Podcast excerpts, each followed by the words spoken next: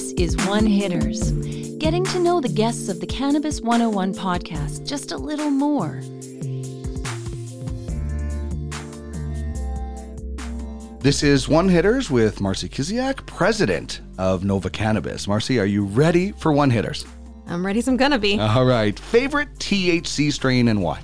Pink Kush.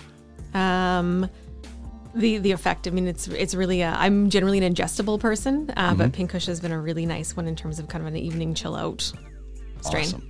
Um, how about your favorite CBD strain? Temple. Mm. Again, just a really good chill out strain. I just did a uh, THC break and, and used a lot of Temple, uh, pure CBD, really, really nice. Favorite consumption method? I would say it's ingestibles for sure. Um, oils, definitely. Caps, if I can get them vegan, uh, which is an odd thing to look for in caps, but uh, oils for sure. Mm, the oils are so handy, and when you run out of edibles from the store, you can make your own edibles at home with it. Favorite accessory? Hmm. I think a little bit about that one. Really do like the PAX. Really do like the PAX vapes.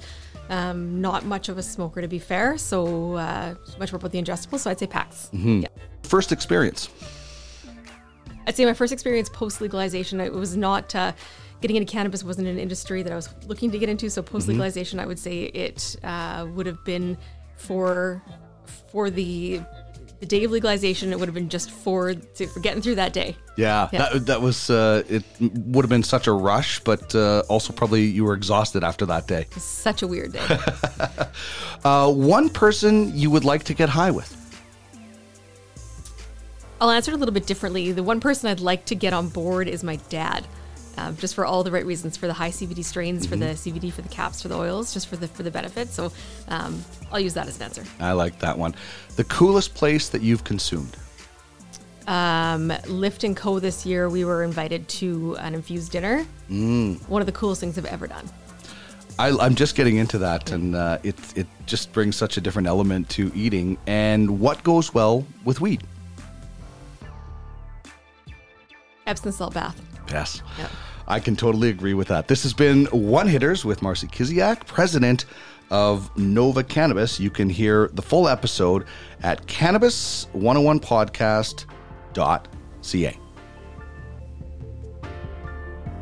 This has been One Hitters on the Cannabis 101 podcast. Hear full episodes and more at www.cannabis101podcast.ca.